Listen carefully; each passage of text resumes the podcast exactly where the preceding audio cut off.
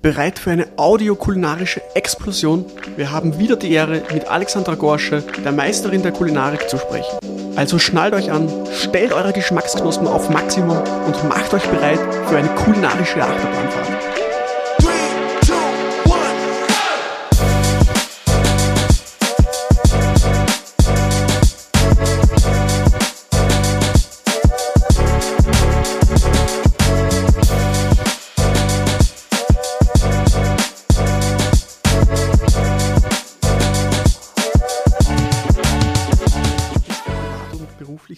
Unterwegs, schon sehr viel gesehen, probiert, ähm, sei es jetzt in, in Restaurants, ähm, bei sehr bekannten Gasthäusern. Wie siehst du das kulinarische Österreich ganz kurz gesagt? Das kulinarische Österreich ist für mich, ich glaube, aber das, das ist jetzt, glaube ich, selbstverständlich. Als Österreicherin muss ich das doch sagen. Das ist, ja. glaube ich, das Spannendste, das es gibt. Das Vielfältigste für mich persönlich und äh, vielleicht für manche auf den ersten Blick gar nicht so spannend, aber man muss ein klein wenig mehr graben und schauen und es hat eine unglaublich großartige Bandbreite. Fein.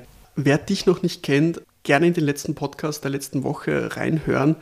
Ganz eine spannende Person, wie ich finde. Und zum Thema Österreich äh, fällt mir ein, wir haben schon damals in der Tourismusschule gelernt und es war für mich immer ein bisschen suspekt. Wir haben gelernt, dass, dass wir als Österreicher äh, international als Gastronom oder, oder Servicekraft oder in welchem Bereich auch immer im Tourismus eine sehr wertvolle Person sind. Sei es als Österreicher, Deutscher oder Schweizer.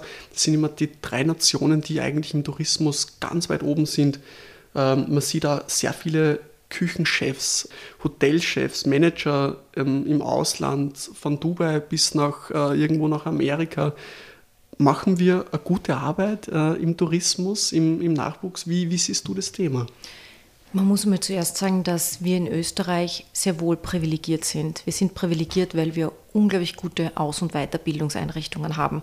Das ist einmal der erste Grundstein. Ohne dem geht es meistens nicht und das haben wir wirklich. Mhm. Ähm, wir wir, wir Österreicher, sind in der Hotellerie und Gastronomie definitiv auch sehr, sehr beliebt all over the world. Warum? Weil man das auch weiß, dass wir gute Ausbildungen genießen. Das gehört natürlich einmal, das ist der Grundstein und das gehört einfach dazu.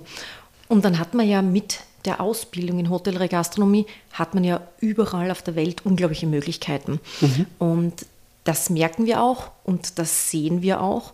Und man kann sich damit tolle Träume erfüllen. Und ja, es gibt großartige Köche, ähm, Gastronomen, mhm. die weltweit tätig sind. Und es ist natürlich darauf auch zurückzuführen, dass wir ein gutes Handwerk hier lernen in Österreich. Ja, das stimmt, da gebe ich dir auf alle Fälle recht.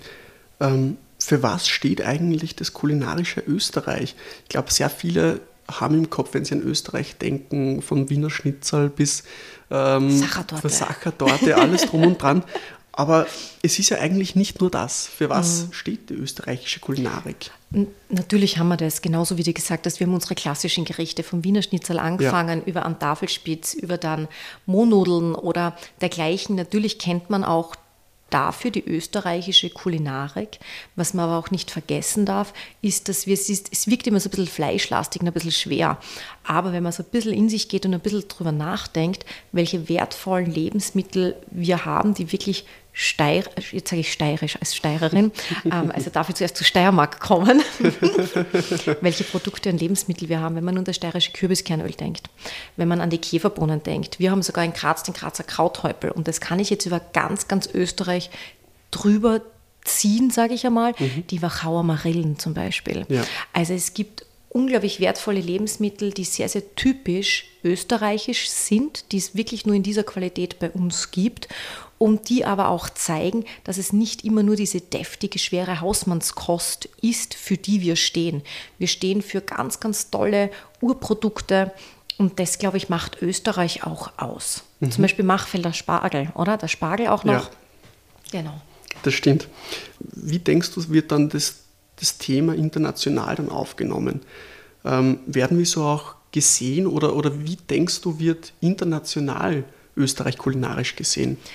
Das ist jetzt ein bisschen schwierig, sage ich ja. mal. Das ist etwas schwierig, da man uns dennoch, und es kommt jetzt auch darauf an, mit wem man gerade spricht, mhm. wenn man jetzt wirklich mit unserer Branche sich austauscht, die wissen natürlich und die kennen unsere großartigen Köche. Wenn wir jetzt nur bei uns wirklich in Österreich an einen Thomas Dorfer denken, an einen Hubert Wallner, nicht gebürtig österreichisch, aber zum Beispiel Juan Amador, Konstantin Filippo, wir haben ja unglaublich gute, ja, von Benny Barth durch ganz, also jetzt wirklich durchs gesamte Land gezogen. Wir haben junge, wir haben, wir haben schon ähm, Steirereck, wenn man Heinz Reitbauer, wir haben so großartige Köche, die auch mit unseren Lebensmitteln, mit unseren Produkten unglaublich gut agieren. Das bedeutet, auf der Ebene ist es wirklich bekannt, was unsere österreichische Küche kann, wofür sie steht. Ja. Wenn wir jetzt aber wirklich beim klassischen Touristen sind, der vielleicht nicht das großartige Know-how hat in der kulinarischen Welt, natürlich verbindet der uns mit einem Schnitzel, mit einem Backhändel. Ich muss jetzt aber auch ganz ehrlich sagen, ist vielleicht auch gut so, weil dafür stehen wir ja auch, für einen guten Kaiserschmarrn. Das ist, das ist eine wunderbare Küche, die wir auch lieben, glaube ich, die wir auch lieben und tagtäglich brauchen. Und somit ist es eine riesige Bandbreite, auch von der Erscheinung, die wir im Ausland genießen. Das stimmt, weil zum dem Thema muss man auch sagen, also wenn ich jetzt an andere Länder denke, äh, ist ja Frankreich in unseren Augen auch nur mit Croissant und Baguette bekannt, aber sei es jetzt... Und den äh, Schnecken. Ja, und den Schnecken, genau, aber sei es jetzt irgendwelche Cassoulet oder irgendwas anderes, was dort wirklich bekannt ist, ähm, an das denkt man im ersten Moment wahrscheinlich auch genau. nicht. Genau, genau so ist es. Ja. Thema Wein äh, ist es ja im Prinzip genau das Gleiche. Österreich ist so ein diverses, kleines, aber feines, sagen immer alle, äh, Weinbauland. International ist es dann natürlich wieder ein bisschen schwieriger, weil es einfach so viel auf der Welt gibt. Ich kann zum Beispiel auch von der persönlichen Seite äh, sprechen. Zum Beispiel beim Court of Master Sommelier ist eine Ausbildung, ähm, die international sehr auch angesehen ist, äh, wo es um internationale Weine geht, generell um die Weinbranche. Und da wird zum Beispiel von Österreich leider nur der grüne Veltlin aus der Wachau thematisiert. Schrecklich. Schrecklich, oder? Was sagst du? ähm, natürlich, ähm, da schlägt natürlich das österreichische Herz. Gott, wir haben so großartige Weine, wir ja. haben so großartige Winzer. Ich wage und möchte jetzt behaupten, wir haben ganz großartige Sommeliers auf dieser Welt, auch da draußen. Allein unseren lieben Gerhard Retter, der, glaube ich, auch sehr viel für äh, das Standing der österreichischen Weine tut. Natürlich haben wir mehr zu bieten und ähm, es ist auch eine natürliche Geschmackssache, sind wir mal ganz, ganz ehrlich. Es, ja, ist eine, es ist immer alles eine Frage des Geschmacks und wir haben, glaube ich, in unserem letzten Podcast haben wir auch angesprochen, ich glaube, ihr habt einen blauen Wildbacher herausgenommen. Stimmt, ja. Ich glaube, der wird geliebt und der wird gehasst, der gehört aber für uns zu unserem Kulturgut dazu. Und das ist auch ganz, ganz, ganz, ganz wichtig. Es muss einem nicht immer alles munden, man muss nicht immer ein Fan von etwas sein. Es geht auch darum, dass man sich einfach bewusst ist, was dieses Land, diese Region einfach zu bieten hat. Und ich glaube, das macht es auch aus. Das stimmt, man muss sich einfach darauf einlassen, verschiedenes probieren äh, genau deswegen gibt es auch den Probeschluck Weinclub, äh, weil man dann verschiedene Sachen probieren kann, über den Tellerrand hinausschauen kann. Alexander, was schmeckt denn dir eigentlich? Was, äh, weil du gesagt hast, persönliche Geschmäcker, was, wenn du an kulinarisches Österreich denkst, wenn du dir eine Speise mit einem Wein aus Österreich vorstellen könntest, was wäre das? Das ist eine sehr, sehr gute Frage. Ich muss jetzt ganz ehrlich sagen, zuerst, welches Gericht muss ich ganz ehrlich sagen, das muss jetzt trotzdem mein Kindheitsgericht nennen. Und mein Kindheitsgericht, mein Lieblingsgericht, seit ich denken kann, ist Spinat mit Röstkartoffeln. Okay. Und ähm, Spinat mit Röstkartoffeln mit einem Ei dazu. Und wenn es fein ist, noch ein kleines Stück Tafelspitz. Das liebe ich. Das ist wirklich meine Leibspeise, seit ich denken kann. Und nach wie vor ein Favorite. Und jetzt wird es für mich etwas schwer in der Weinbegleitung es ist sehr, sehr schwer. Natürlich, jeder, der mich kennt, weiß, dass ich Schaumweine sehr, sehr liebe. Wir haben aber in Österreich sehr, sehr gute Schaumweine. Und ähm, im Moment liebe ich es auch wirklich ähm, sehr, sehr viel auszuprobieren. Und wir haben tolle Winzer, die sehr gute Bettnuts produzieren. Und deswegen ähm, sage ich jetzt, würde ich jetzt ähm, vom Bauch raus Bettnat vom Weingut Jaunig zum Beispiel wählen. Oh, Auf fein. das hätte ich jetzt einfach Lust. Fein. Etwas zu früh heute noch, aber vielleicht ein bisschen später. Ja, das glaube ich. Aber schön, dass du es ansprichst, weil heute, genau am Donnerstag, ähm, es ist jetzt wahrscheinlich, wenn Sie den Podcast hört, äh, ein bisschen später, ähm, aber heute kommt eine Folge zu Petnat raus. Na bitte. Na, perfekt. Wie als hätte ich es gewusst, oder? genau. Und da ist ein ganz ein äh, neuer, frischer Winzer, äh, Weinschach, äh, Andreas Schachenhuber, ein Ah, Petnat. sehr spannend. Klar und strukturiert, ähm, überhaupt nicht funky, wird vielleicht auch ganz fein äh, als Alternative mal zu den Röstkartoffeln mit dem Spinat passen, wenn man mal was Neues probieren mag, glaube ich. Und ich glaube, genau das macht es auch aus. Man Ja. sollte ein bisschen mehr probieren, ein bisschen mehr schauen, was passt wie zusammen und sonst öffnet man halt einfach noch ein zweites Fläschchen. Ja, das stimmt. Aber weil wir das vorher besprochen haben mit äh, Blau Wildbacher und die Themen, äh, ich glaube, in Zukunft sollten wir uns einfach mehr darauf einlassen, was eigentlich bei welcher Region wirklich typisch ist, autochthon ist und, und das dann in Zukunft zu forcieren, oder? Also zum Beispiel den blauen Wildbacher, ähm, dann aber doch den Rotgipfel in der Thermenregion. Genau. Ja, Genau, und vielleicht auch komplett noch nicht jetzt wirklich immer in der, in, in, wirklich in der Branche, aber trotzdem noch unterschätzt, Welschriesling. ja, das stimmt. Und bitte überlegen wir uns, welche großartigen Welschrieslinge wir mittlerweile in Österreich ähm, auf dem Markt haben. Das ist unfassbar und es ist überhaupt nicht mehr damit zu vergleichen, was sehr, sehr viele noch so im Kopf haben. Wir wissen, dieses Saure, dieses, dieses, dieses keine Ahnung, Kopfweh, Kopfweh-Welschriesling, das ist nicht mehr so. Und ähm, ist auch eine großartige Rebsorte, trinke ich wahnsinnig gerne, weil es oft leicht und frisch ist und kann auch aber wirklich einen wunderschönen Körper mit sich bringen. Das stimmt. Also da darf ich auch ähm, nochmal liebe Grüße an Alexander Koblinger und, und ähm, auch dann noch an die Katharina Knickler. Die sind ja wahnsinnig äh, äh, Fans vom Welschriesling. Ähm, und es finde ich auch super, weil ich glaube, man muss sich da international auch wieder ein Vorbild äh, suchen, wie zum Beispiel, sei es jetzt Weine, die einfach von der Region auch zu dem Essen von der Region passen, wie zum Beispiel, wenn wir sagen, Bar äh, Barolo, passt ja auch ein, ein Trüffelgericht Ja. perfekt wieder dazu und auch aus der gleichen Region, aus Alba. Ich glaube, da sollten wir uns in Zukunft auch mehr Gedanken machen, für was stehen wir als Region wahrscheinlich und was passt dann dazu. Genau so ist es. Ja. Ähm, ich darf dich zum Abschluss äh, noch zwei berühmte Fragen stellen äh, in dem Podcast. Die finde ich immer ganz spannend, weil die so unterschiedlich von den Ansätzen her beantwortet werden, weil es einfach so verschiedene Ansichten gibt. Äh, wenn du ein Wein wärst, welcher Wein wärst du? Und wie sieht die Weinwelt nach deiner Meinung in 50 Jahren aus? Oder vielleicht generell die Kulinarik? Welcher Wein wäre ich? Ich wäre definitiv, ich muss wieder zurückkommen, ich wäre ein Schaumwein, weil ich auch sehr, sehr, ich sage nicht unruhig bin, aber deswegen passt es sehr, sehr gut, etwas äh, Perlendes zu mir, sage ich einmal. Ich bin ähm, immer irgendwie ganz gerne unterwegs, nie besonders gern ruhig und still, es muss immer irgendwas passieren, somit entscheide ich mich für einen Schaumwein. Wenn man jetzt schon, ich würde sehr, sehr gerne in die Champagne greifen, mach's aber nicht jetzt. Und ähm, wenn wir jetzt schon beim Schaumwein sind, auch wenn wir uns vielleicht wiederholen, bleibe ich jetzt beim Bettnat. Einfach deswegen, weil ähm, es für mich ganz etwas Spannendes Neues ist, was viel, viel zu wenig noch quasi bei jedem Gast angekommen ist. Ja, das stimmt. Und auch über den Tellerrand. Also ich glaube, du bist eine Person, die für sehr, viel, äh, sehr viele Themen offen ist und das muss man auch sein. Und ich glaube, da ist ein, Pettner eine sehr gute Wahl, oder? Definitiv, immer. Weiß immer. oder Rosé? Weiß. Weiß? Weiß. Okay. Und vom grünen Veltliner oder vom Welschriesling vielleicht sogar. Welschriesling, unglaublich spannend. Ja. Unglaublich spannend. Ähm, ja, jetzt mir den Ja, Welschriesling. okay, fein. Ähm, und ähm, wie wird sich die Weinwelt verändern? Ich glaube, wir wissen, dass wir ähm, aufgrund der klimatischen Probleme oder der klimatischen Veränderungen einfach sehr, sehr viel noch erleben werden. Ich finde Veränderungen per se nicht immer schlecht, stellt unsere Winzer vor ganz großen Herausforderungen. Das wissen wir. Nur zwei Grad Temperaturunterschied bedeutet schon, das hört sich so wenig an und das ist verdammt, verdammt viel, wo Ja. man wirklich sehr viel überlegen und sehr, sehr viel umstellen muss. Wir bekommen es immer mehr mit, dass sehr, sehr viele Winzer auch auf Piwis umstellen. Einfach, dass man sagt, man hat einfach resistente ähm, Reben, die ganz anderen, die ganz anderen Gegebenheiten trachten und aushalten können.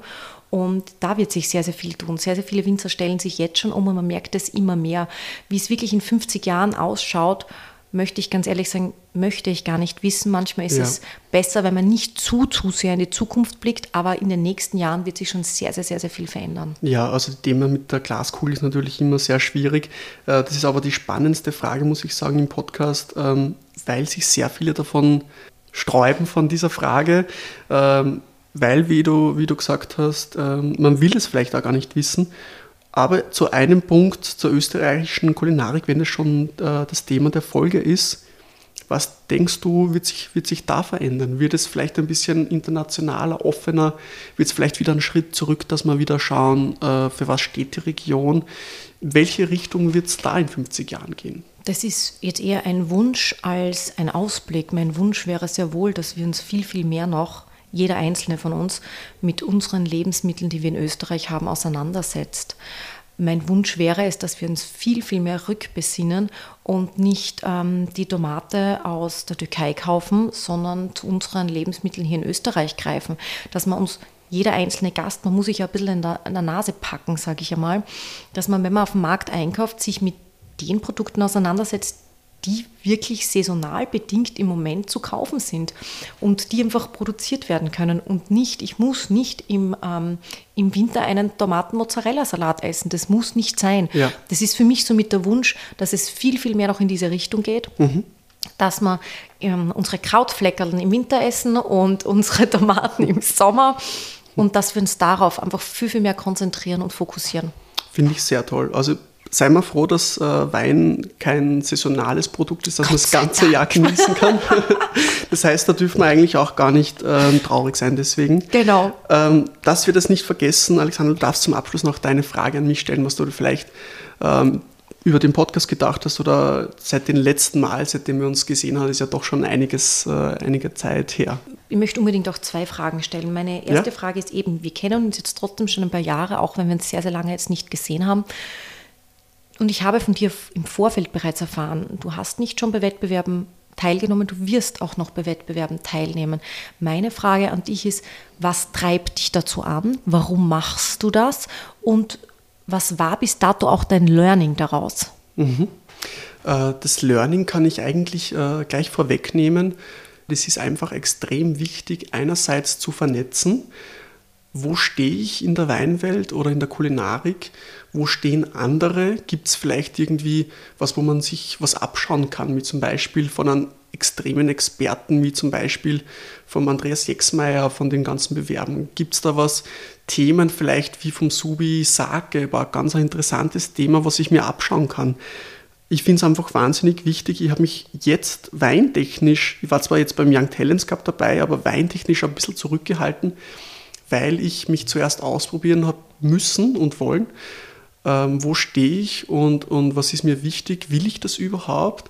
Ist ja doch eine, eine große Verantwortung als Niederösterreicher äh, zu solchen Wettbewerben zu fahren und dann natürlich auch zu repräsentieren, muss man auch sagen. Ähm, aber ich finde es wahnsinnig wichtig. Ich freue mich schon wirklich auf den, auf den nächsten. Das ist jetzt der Österreichs äh, beste Sommelier in die Richtung.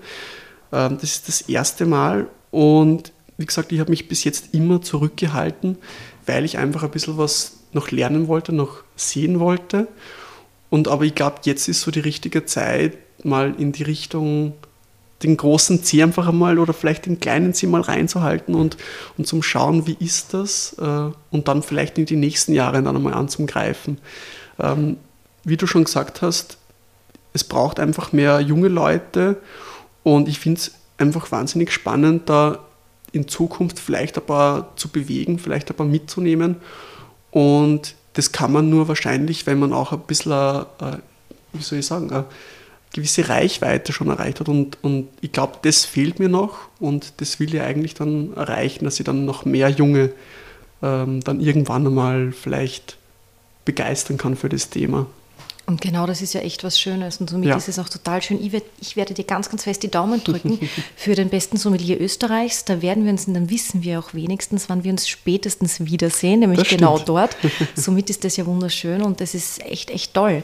Und jetzt meine zweite Frage. Und das mhm. ist so eine Frage, die ich eigentlich so gut wie jedem stelle, mit ähm, dem ich in dieser Branche zu tun habe, weil genau darum geht es.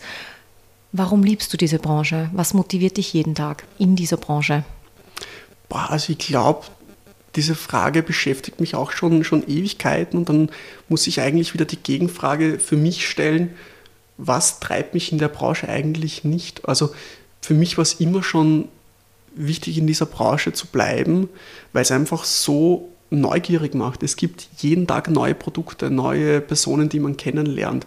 Es ist, glaube ich, eine der vielfältigsten Branchen, die es gibt sei es jetzt, also alleine nur das Thema Wein ist so vielfältig und man kann sich das richtig austoben bei diesem Thema.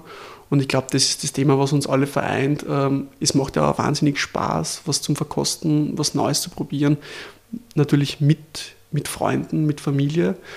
Und ich glaube, das, das Thema macht es eigentlich dann für mich und auch für viele aus, glaube ich. Wunderbar. Fein. Somit sage auch jetzt ich Dankeschön vielmals. Ja, fein. Äh, es freut mich wirklich auch, äh, diese zweite Folge mit dir aufnehmen zu dürfen. Und es ist leider auch schon das Ende, die Zeit des Podcasts ist immer bei uns sehr kurz, aber auch sehr eng gepackt und ich glaube sehr spannend für viele. Äh, es hat mich sehr gefreut, dich im Podcast begrüßen zu dürfen. Nochmal vielen lieben Dank und äh, ich freue mich schon im Herbst, wenn wir uns das nächste Mal dann wieder sehen. ich freue mich ebenso und ich bedanke mich und ja, auf ein ganz, ganz baldiges Wiedersehen. Alles Liebe. Ciao, Servus.